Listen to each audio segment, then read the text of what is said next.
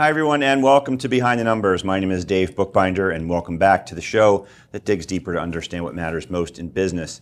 Today, we're going to be talking about using operations management as a competitive advantage. And I'm very pleased to welcome Tommy Yionoulis, who's the founder of OpsAnalitica. Tommy, welcome to Behind the Numbers. Oh, thank you very much for having me, Dave. Really appreciate it. Yeah, yeah, no, my pleasure. Uh, eager to have this conversation with you about a new competitive advantage. Everybody who's going to be watching and listening certainly going to lean into the speaker just a little bit more closely here to hear everything you have to say about it. But before we jump into that secret sauce, if you will, let's talk a little bit about uh, the company. It's a software as a service, a SaaS company. Tell the audience a little bit about who you are and what you do. Sure. So we founded, uh, we're a bootstrap startup. So we founded ourselves in 2015. We actually started building the platform in 2013 at another company and then spun off OpsAnalitica. Ops Analytica stands for Operations Analytics.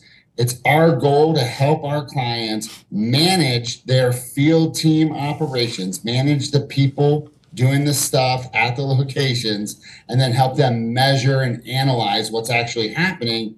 So ultimately, they can identify issues faster, uh, put in uh, fixes faster, and ultimately end up not um, irritating as many customers. Well, no customer wants to be irritated, so let's explore just a little bit more here. I, would like you to help define operations management when you talk about the platform and the types of things that you're able to do to help companies. And, ultimately, at the end of the day, what we're going to get to here is the idea that what you're creating is a consistent and hopefully better customer experience. But let, let's talk about defining what operations management means. Sure. So every multi-locate, every business has operations, right? Operations are all the things that you do so that you can uh, take an order and then deliver your uh, good or service to the customer and collect money. It's all that stuff. And when we're talking large multi location chains, think about restaurants, think about auto, think about your dentist office. They've got to be clean and inviting. They've got to have, they got to be stocked and staffed and ready to go so that when they open the door for business, they can run people through right? And and you know, sell egg McMuffins, clean teeth, uh, change tires, whatever it is. So operations management is going out and actually like uh, that's all the things they have to do. What we're trying to help them do is move from a uh, paper-based world where they have checklists and they train for memorization and they've got like things taped to the wall and we're moving them into a technological world where they're now everything's on a tablet or a phone and we can guide people through their day and we can ensure that at the store level they're getting everything done so they're not missing things that can impact sales or customer satisfaction. And then as you go up the chain of command at the above store level now you've got one uh, area director who can manage all of their locations uh, digitally versus having to be in the building looking at what's going on. So we're just trying to facilitate better operations across the board for these large multi-location businesses. Yeah, so let, us make an example here, if you can. Maybe share a story with us so the audience understands kind of what we're speaking to here. Um, you mentioned restaurants. I think everybody can relate to it. We've all gone to restaurants. We're still going to restaurants. Um, and we've all had various experiences at restaurants, and many of them could certainly be better. Talk a little bit about a restaurant example, if you would, Tommy, about how they're using your, your software platform to create that better experience. Sure. So I'll give you a great example. How many times have you been driving to work and you're like, man, I really want like a, I want to get breakfast really quick and I'm going to go to McDonald's or I'm going to go to Starbucks. And as you're driving up to the building, you see that the line of cars is abnormally long like you know in your mind if the car is like in front of this store or this part of the drive-through, you can actually get your the food you want in a reasonable amount of time. It should take five to six minutes to get through the line, right? But now you see the line's too far, it's too long, right? So then you just drive by. That's the first example I'll give you on operations management. That you know, that store isn't just extra busy that day. It doesn't really work that way. That store is having an operational issue somewhere in in the business that's causing it to go slower, have a slower speed of service, and therefore cars are backing up and you made the decision to drive by. That's how operations, bad operations affect sales. People walk out the door. I've literally walked into a subway, saw the line, saw one person behind the counter, and just turned around and left because I knew I didn't have an hour to watch like this senior citizen make 50 subs. You know what I mean? But then when you go into a restaurant too, so many times it's either going to be like it's it's generally not one giant thing that's wrong. It's always this sort of death by a thousand cut things. You know, you walk in, you're expecting to go to the counter, order an egg McMuffin meal, have cream and sugar and napkins and ketchup and all those things, get the food in two minutes and leave but you walk in and the floor is sticky. And then it takes forever to get your order done. And then you, you you go to the bathroom and there's no paper towels in the bathroom. And then you're waiting at the counter trying to get ketchup because they didn't give it to you you know and it's all these little things that end up happening.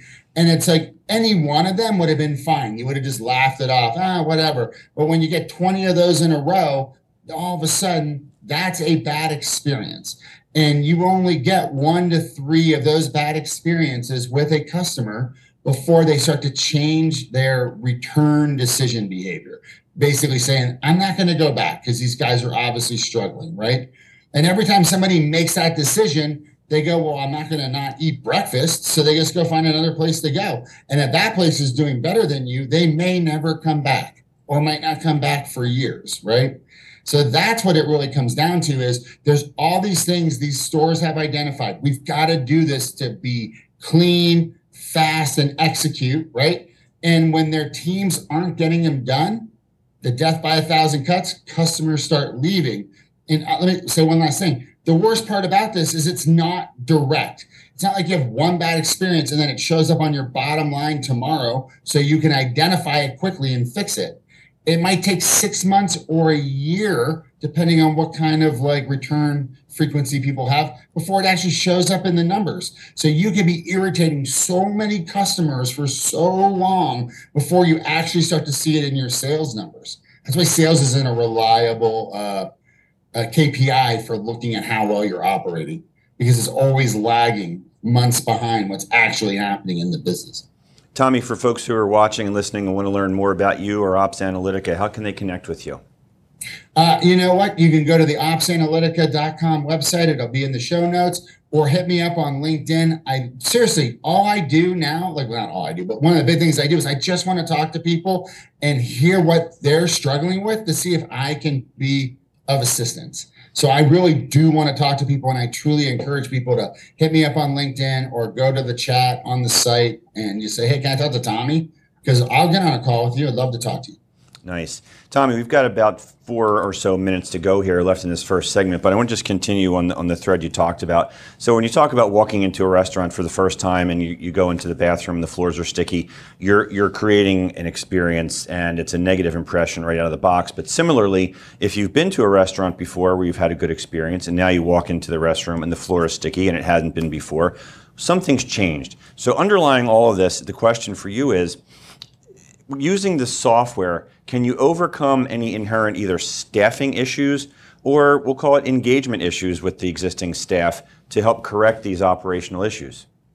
Absolutely. Um, I mean, staffing is tough right now. This is a weird world we live in. It's kind of unprecedented world where people just don't want to work. And so I, I feel for these guys, but yet, you know, it's a double-edged sword because you know, I hear so many people tell me, oh, there's not enough staff. And then I go to the Chick fil A by my house and there's like 50 kids in the drive through line with tablets taking orders. So, you know, obviously some people are able to get staff. And so I think those managers have to really reevaluate okay, what am I paying? What am I making my work environment like to get people in there, right? Because it's not like, I've got a job and there's 400, it's not the depression and there's 400 people at the door asking for that job. It's the opposite. I've got a job and there's 400 people sitting at home playing video games that I'm trying to lure out of their house to come work for me, right? So, so the first thing is, um, one, we can make it easier. We make it more efficient, right? Like we talk about taking the guesswork out of running the location. We make it more efficient uh, in your operations, which means you can do more with less people and also, we just remind you of all the little things you need to do. If you're trying to do this out of your memory, you are going to fail. You know, a person can memorize three to four things max at any one time. And if you're stressed and you're busy and you're running around, you're just going to miss stuff. So just having the checklist in place helps that happen. Now, from an engagement perspective, that really starts to fall on the management above the store, either the general manager or the management above the store who can see what's happening and not happening in our platform. I mean, we always tell our prospects and our clients like we're going to tell you what's actually happening the good the bad and the ugly and it's up to you then as management to take action so if you see that a store is not engaged that's a clue for an above store leader or a general manager to spend more time with their team getting them to understand the why and getting them to do what they're supposed to do right like great teams uh, block and tackle. And that's what this software does. It's blocking and tackling software. It's say, hey, go do this. This is what you need to do. This is when you need to do it. I'm watching to see that you do it. Right. So that's how we kind of can positively impact that for um, the, the organization. Awesome. Tommy, we're going to take a quick commercial break here and we'll continue this conversation in just a moment. So you sit tight. Uh, you folks watching and listening, don't go anywhere. We'll be right back on Behind the Numbers after this quick break.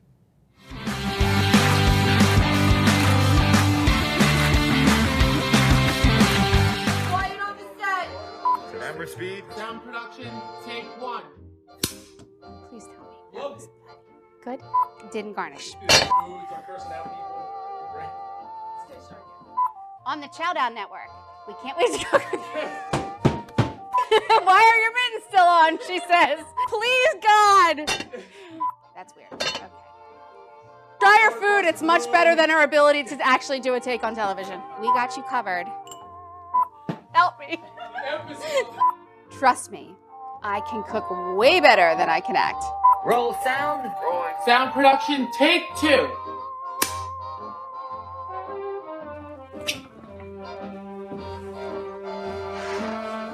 Hi, I'm Kelly Lyons, the host of The Gourmet Mama. Rosemary chicken, made in 25 minutes. And we have this and many other recipes to feed your family wholesome, clean, delicious food that you can get done in 30 minutes or less. So whether you're making dinner at night or planning for a big dinner party at your house on the weekends, we got you covered. We have recipes on RBN Television and we will be featured on the Chowdown Network at rbntelevision.tv.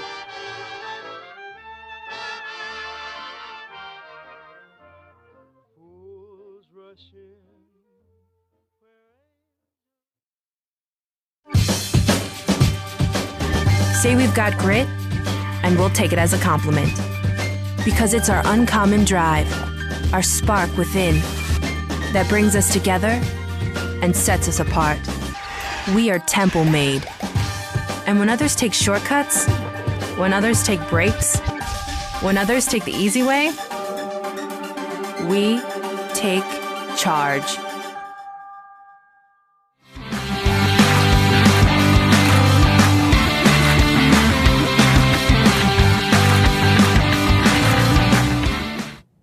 And welcome back to Behind the Numbers. I'm Dave Bookbinder, and today we're talking with Tommy Yionoulis, who's the CEO and founder of OpsAnalitica. Tommy, welcome back to the second segment here. I uh, want to continue on, the thread around the software that you're offering here for the operations management piece and, and ask a question that first hit me, and I'm sure maybe some of the audience is thinking as well. When you're thinking about executing checklist type functions at a store level, if you will, as we're talking about with uh, the restaurant example, how do you ensure you know, the, the honest completion of those tasks versus the manual, okay, check, check, check, because somebody told me I need to do this? How do you know stuff's getting done? Yeah, so we call that check, check, check pencil whipping, right? And it's a real problem, uh, I think, for all uh, people that are doing checklists. And it, de- and it depends too on what kind of checklist it is. But for the checklist that you really care about super accuracy, we have the capability in our platform to lock it down and make people literally like go through so many hoops to be accurate. But what we found when we did that was we actually just made people stop doing the checklists. So now what we've done, because we, we have that capability technologically to do that, but it just doesn't work in the real world, right? Um, so now what we've done is we've implemented what we call data accuracy scoring. It's a proprietary thing that only we have. And what it allows us to do is judge the accuracy of the checklist by looking at all of these little KPIs and metadata that's taking place in the background. And so we've decided to open it up and allow people to pencil whip, but then identify that pencil whipping uh, to management, right? So that they can coach on what's actually happening, right? I go back to what I said in the first segment. We we can show you the good, the bad, and the ugly in your operations. But unfortunately, I can't make people be good at their jobs or be honest. I can only provide you with the information you need to then hold them accountable and explain the why. So, data accuracy scoring, what's cool about it is like if you're trying to make a decision, let's say across your entire chain on a specific issue, when data accuracy scoring is uh, employed, you can literally click on one button. It says accurate, and it just filters out all the garbage data so you can get an actual honest opinion on what was this happening on this one question, for instance, or, or this one issue. But then when you want to look at, you can also click on a not accurate button and there's a list of people you need to go follow up with and go hey man what's going on here? We need to like figure out what you're doing or why you can't seem to get this done right? So that's data accuracy scoring and it is massively important today to be able to to scrub that data so easily right? Because if you just are collecting data and it's like 10,000 million rows in a in an excel format you can't figure out if you're making good decisions on good data or is it garbage in garbage out right? So it's pretty cool. Yeah and is management able to use this uh, essentially in real time or uh, is it required that there's some period of collection to really get a good handle on what's happening? You can watch people completing checklists in real time. You can actually join their checklist and watch them and collaborate that's another cool feature we have where multiple people can be working on stuff simultaneously. But for the data accuracy scoring, you, they have to submit the checklist because there's an analysis that happens when the checklist gets submitted. Um, so you can see it in near real time, like within a second, right? You could be like, okay, cool, this was accurate or not. But you can also watch people do their checklist while they're doing it. So you know, like if you have a business, right? And it's let's say it's an auto uh, oil change place, and you know that it's literally impossible for somebody to get from the register to the storage room in less than a minute, and then they answer the storage room is clean question one second later. You go, okay, that might not be accurate, right? And one other thing that we like to do too is that you're having accuracy issues. The best way to solve those is to force people to take pictures of stuff. So that's just a good way to get like extra data on things because now they had to walk over and take a picture and you can tell if it's been taken before and you know all that kind of stuff. Yeah, one other benchmark for uh, measuring in real time is social media. Someone's having a bad experience, for example nobody's nobody's bashful about tweeting it or posting it somewhere to say, "Hey, here I am, and look at this garbage." Um, how does management think about utilizing you know, the social media feeds in conjunction with uh, your package? You know, there's a company out there. Uh, one of our clients uses, Denny's uses, uh, and I can't think of their name. It just escaped me as soon as you said that. But they all they do is they they just scour the web um, for uh, social media posts, and then they create a customer satisfaction rating right off of that. And it's interesting because we're actually moving into a study that we're doing right now, utilizing artificial intelligence and uh, predictive analytics, and uh, we're using um, data um, that we have, including some of that uh, data, some of that social media data feed, and we're doing an entire analysis around predictive analytics and using operations and sales data together to be more predictive and build a better predictive model. And that customer sat data is going to be a huge um, aspect of that, right? Just from Denny's internal research alone, what they realized was that just internally looking at their locations using our platform, the locations that were using our platform the most had 89% higher customer satisfaction than their their stores that weren't using it at all or using it very little. So there is a huge tie to running great operations and crossing your T's and dotting your I's and taking care of your customers and making your customers happy. Yeah, it's interesting that when you, when you talk about this customer satisfaction experience, uh, unfortunately, a lot of times it takes going to social media to actually get a response and get change, uh, even more so than trying to speak to someone at the local level or even upscaling it to the management team. So that'd be an interesting component. Um, Tommy, I just got the sign that we're coming down to the short strokes here. Just a few minutes to go. I want to give you a chance sure. to tell folks how they can find you if they want to work with you or learn more about you. Yeah, please check us out at opsanalitica.com or my name's Tommy Yionoulis. It'll be in the show notes. Hit me up on LinkedIn. I'd love to talk to you. So please check us out there. Yep. So, Tommy, in like the three or so minutes that we have left here, uh, I'd love to give you the final word and maybe share some tips with the audience. Uh, some of the things that you're seeing companies do that either they should be avoiding doing, or some things that the uh, the audience should be doing uh, on a positive note. What can we do better? Sure. So, you know, in our realm, which is large multi location chains, right? You know, when they started, when they started growing, when they started going like in the 1950s, 60s, all the way through, you know, today, those chains didn't have this technology. Our technology is probably about a decade old where it was actually usable, you know? And so they built these. So they go, well, we have to manage our operations and we don't have any better way to do it. So they focused on training for memorization, which increases, you know, a lot of your costs, by the way. And also they focused on like paper-based systems. And and that and they were able to grow. I mean, we have chains that are 14,000, 40,000, just massive numbers of locations. But in the last 10 years, the technology has eclipsed that. And now we have this new realm of technology where you can manage your operations. You can see what's happening. You can effortlessly document and collect data and analyze it and make data better, data driven decisions, right? That's all available to you. And so what I am seeing is a very slow transformation within the verticals that we serve where people are starting to realize there is a better way than paper. And what you have to realize is this this everything we do is all about one thing a business being able to ensure that their teams are doing what they're supposed to do identify issues faster and then having a mechanism which is the platform to change processes to fix issues with the ultimate goal of just irritating less customers right? And the team the businesses that can do that better and build that muscle and rely on uh, platforms like us, OpsAnalitica, to do that are going to start winning.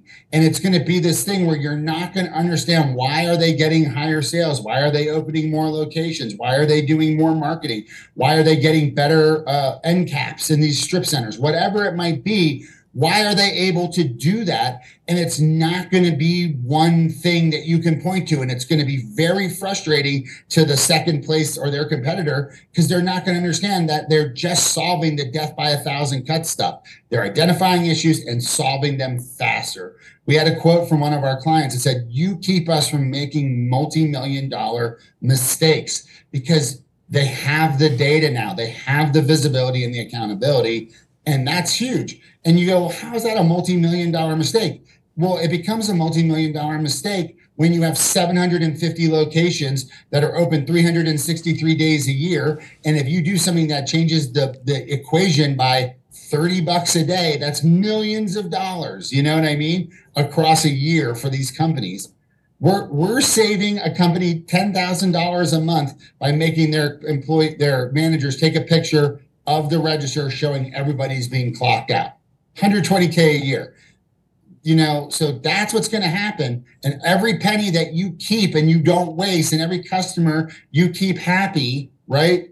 That just means a little bit more sales, one more transaction. So that's what I would say. You got to transition to operations management. Also, because it's going to facilitate everything you want to do in the future predictive analytics, automation, robots, you know, all of that's going to require ops management in place and data.